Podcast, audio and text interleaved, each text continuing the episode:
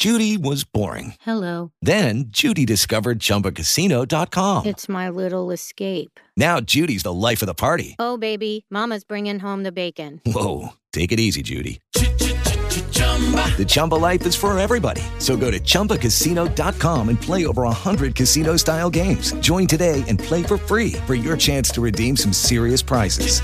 chumba ChumbaCasino.com. No purchase necessary. Void where prohibited by law. 18 plus terms and conditions apply. See website for details. With the Lucky Land slots, you can get lucky just about anywhere. This is your captain speaking. Uh, we've got clear runway and the weather's fine, but we're just going to circle up here a while and uh, get lucky. No, no, nothing like that. It's just these cash prizes add up quick. So I suggest you sit back, keep your tray table upright, and start getting lucky. Play for free at LuckyLandSlots.com. Are you feeling lucky? No purchase necessary. Void where prohibited by law. 18 plus terms and conditions apply. See website for details.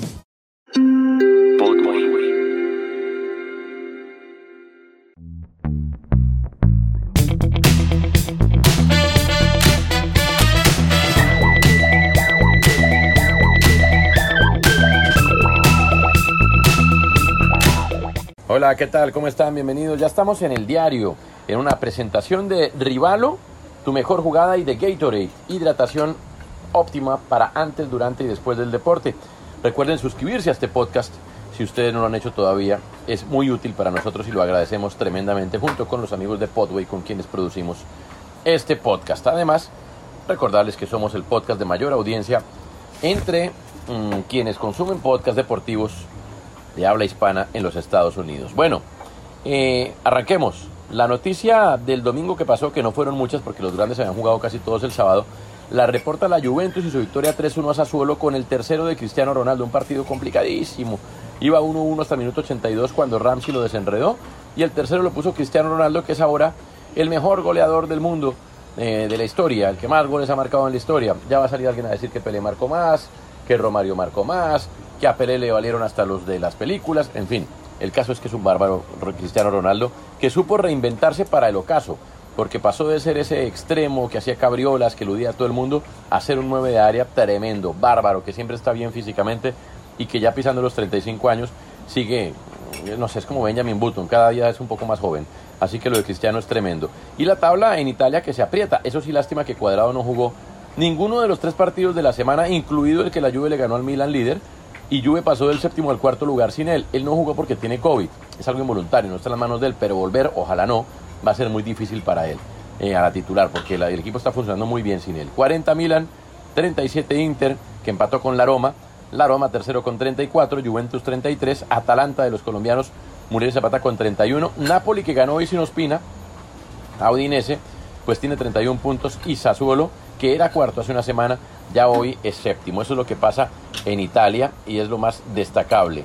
En España, mmm, destacar básicamente la victoria por fin del Valencia, un grande que hoy está peleando descenso, que la pasa mal económicamente, con un dueño que está bastante loco, que cambia el técnico cada lado, cada rato, pues bueno, le ganaron al Real Valladolid, el equipo mmm, del que es dueño Ronaldo el Gordito, y le ganaron 1 a 0, y bueno, por ahora se ponen en el puesto número 13 con 19 puntos, se sacuden un poquito, y la cosa ahí está mmm, un poco mejor para el Valencia. Arriba el Atlético de Madrid, que tuvo su partido suspendido del sábado por la nevada en Madrid, pero tiene tres partidos menos que el Madrid y que el Barcelona, y le lleva un punto al Madrid y cuatro al Barça. Lo cierto es que ya en la parte alta de la tabla están el Atlético, el Madrid y el Barcelona.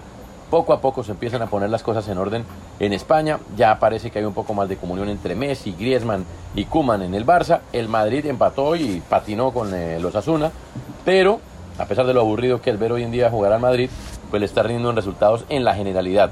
No fue así el sábado y ya lo habíamos comentado ampliamente. Mm, en tenis, rescatar el triunfo de María Camila Osorio, la tenista colombiana, la cucuteña, que estaba en el abierto de Australia en la primera ronda. Dificilísimo eso, porque son partidos en los que se juega muchísimo. El que pierde se vuelve sin nada desde Emiratos Árabes hasta su país de origen.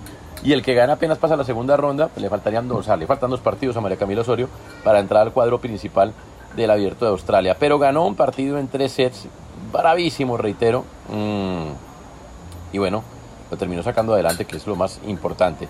Vamos a ver cómo le va en segunda ronda. Estaremos con los pronósticos para ese partido con Pipe Agüero. El que perdió fue Daniel Galán en Delray Beach. Lució bastante descompuesto en su tenis eh, el domingo. La verdad es que nos había ilusionado con el debut, pero perdió contra Hurkex 6-2 y 6-2. Mm, creo que lejos del nivel que le conocemos a Galán, que hasta ahora está comenzando el año, pero él prefirió no ir a la quali de Abu Dhabi, de Australia, donde está María Camila Osorio, para ir a Delray Beach a hacer puntos. No logró hacer muchos, apenas ganó un partido. eh, y vamos a ver qué sucede con Daniel Galán, que igual hasta ahora está comenzando el año. Y el gran objetivo para él es meterse entre los 100 primeros. El tenis ya comienza a dar noticias también importantes. Para comentar en Colombia, nada que se oficializa lo de Reinaldo Rueda. Siguen diciendo que es cuestión de horas. Ya en Chile dijeron que salió de allá. Así que bueno, se espera que llegue el... En fútbol llegan faxes todavía. Es increíble. No pueden mandar un mail, un WhatsApp, no, un fax con el paz y salvo con Chile. Y que aquí ya todo está acordado. Bueno, veremos. Si es así, pues bueno, bien para él. Mm, ya habló el presidente de la IMAYOR.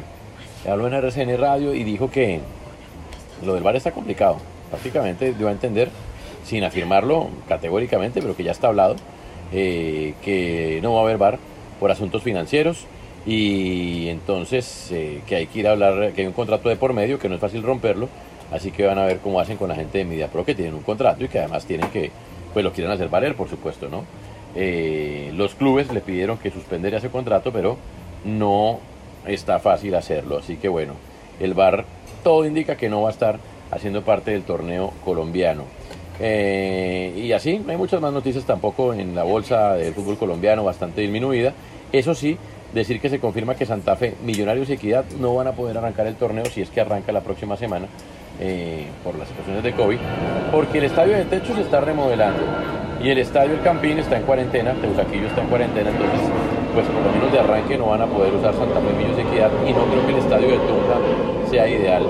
Eh, bueno, son situaciones que se presentan podrían jugar en el Campín, pero claramente está en cuarentena la localidad y no la van a permitir abrir para jugar al fútbol. El ministro del Deporte mandó una carta mm, sugiriendo que no todo lo que fuera deporte de alto rendimiento se suspendiera y que no se jugara más, eh, o por lo menos mm, hasta el mes de febrero, no se arrancara por el bien de los deportistas. Pero el fútbol parece que se quiere pasar por encima esa sugerencia, que no fue más que una sugerencia, y arrancar el fin de semana. De verdad que ojalá piensen en los deportistas y en la salud de la gente primero que todo. Bueno, viejo Cris, ¿qué es lo imperdible para este fin de semana? Cuéntenos, por favor. Ya viene Pipe Agüero con los pronósticos y las estadísticas de Rivalo. Toño, ¿cómo le va? Acaba de pasar un domingo eh, sin tanta acción como el sábado y este lunes va a estar más tranquilo, pero con noticias importantes. ¿Por qué? Porque se puede empezar a definir lo del entrenador. Ya usted decía que hacía falta, entonces es muy probable que los genios de la federación manden el comunicado seguramente en la tarde de este lunes o en la noche, como les gusta hacerlo a ellos, cuando nadie puede estar pendiente. También hay que ver qué pasa con la liga colombiana, porque hay partidos que no se van a poder jugar en el arranque el otro fin de semana por todo el tema del COVID y las ciudades que tienen restricciones. Eh, son varias y hay que ver qué puede jugar. Por lo menos acá en Bogotá, Equidad de Millonarios no van a poder hacerlo. Hay que ver Santa Fe también. En fin, y yo creo que en medio de todo esto puede esperar y después ajustar un poquito el calendario. Hoy seguramente en horas del mediodía hablará eh, Carlo Ancelotti para el partido del que tiene el Everton, a ver cómo está James físicamente, cómo está Jerry, así que por ahí también puede haber noticia. Y también para decirles que la final del fútbol argentino la van a jugar Banfield y Boca Juniors. Banfield muy tarde el domingo, pues no muy tarde, en una hora ya no tan razonable para el fútbol colombiano, ya nueve y media, diez, empezó a definir, definió, mejor dicho, después de ganarle a San Lorenzo, su cupo a la final del fútbol argentino. También este, este lunes hay que estar pendientes de River, como es la ida a Brasil, de Boca y su ida a Brasil, son dos semifinales bravas. Hay que ver si el muñeco tiene la mano pues para cambiar esto, o la muñeca, como se dice normalmente. Hay que verlo si lo tiene para cambiar la situación de mañana martes. Y también el tema del miércoles, ya pasado mañana, con Boca, que va a jugar contra Santos. Entonces ahí hay que estar pendientes a ver cómo queda la final de la Copa Libertadores que también se jugaría la otra semana. Boca va a jugar la final del fútbol argentino, entonces tan mal no le está yendo. Y con presencia colombiana y con tipos como Edwin Cardona que el pasado sábado se jugó un partidazo en la cancha de argentinos. Así que Toño, partidos se los dirá Pipe, que tiene los datos, los pronósticos, las estadísticas de las ligas de Europa y del mundo para que jueguen, se diviertan y ganen algunos pesos, pero lo imperdible esta vez está en noticias, así que hay que estar pendiente porque puede haber nuevo entrenador de la selección, hay que estar pendiente de James y de Jerry y también qué pasa con la liga colombiana. Así que nada, Pipe, ahí le doy la pelotica para que nos ayude con los pronósticos, números, en fin. ¿Qué más, Pipe? Muchas gracias Cristian por los imperdibles. Llegaron las apuestas ahora al diario del 11 de enero del 2021 y tenemos tres eventazos, tres partidazos que no se pueden perder, en especial de la FA Cup y de la Liga Española. Yo sé que los lunes son un día complicado, pero mañana para que aprovechen el festivo, los que están volviendo a casa, que lo hagan muy juiciosos, muy tranquilos, ojalá sin trancones y sin ninguna preocupación. Y los que nos estamos quedando en la casa, pues que tengamos un día de entretenimiento porque igual hay fútbol y hay buenos partidos. Empezamos con el partido de las 3 de la tarde entre el Elche y el Getafe. El Getafe que acaba de hacer una super contratación, contrató cedido del Villarreal a Cubo, este japonés de 18, 17 años, que es realmente un talento que hay que seguir desde ya. Es propiedad del Real Madrid, pero está eh, jugando en estos momentos en otros equipos para coger forma. Eh, sobre este partido que les puedo contar, les tengo unos datos.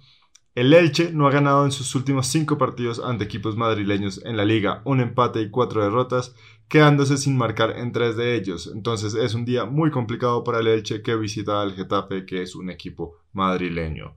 Además, el entrenador del Getafe, José Bordalás, no ha perdido en sus últimos cinco enfrentamientos con el Elche en cualquier competición. Tres victorias y dos empates, todos ellos en la segunda división de España, uno con el Alcorcón, dos con el Alavés y dos con su equipo actual. En cuanto al Getafe, solo ha ganado uno de sus últimos 11 partidos de la liga, cuatro empates y seis derrotas, 0-2 ante el Cádiz el pasado mes de diciembre y ha perdido los últimos dos sin marcar, no pierde tres seguidos en la competición desde abril del 2016. La verdad es que es un equipo muy bien apretado por la parte baja de la tabla. Eh, las cuotas están de la siguiente manera. Elche paga 4 veces, 2,80 veces paga el empate y 2,15 veces el Getafe. Yo creo que este es un partido que se puede inclinar hacia el Getafe o hacia el empate. Y ahora el partido de las 3 de la tarde, el Huesca recibe al Real Betis. El Huesca es el equipo que más empates ha cosechado en las 5 grandes ligas europeas. Lleva 9 partidos empatados esta temporada, solo una victoria y 7 derrotas. Y en los últimos dos enfrentamientos entre el Huesca y el Betis, en la liga ganó el conjunto local, ambos por el mismo resultado, 2 a 1. Las cuotas para este partido del Huesca contra el Betis, 2,90 veces paga el Huesca, 3,20 veces el empate y 2,45 veces el Betis.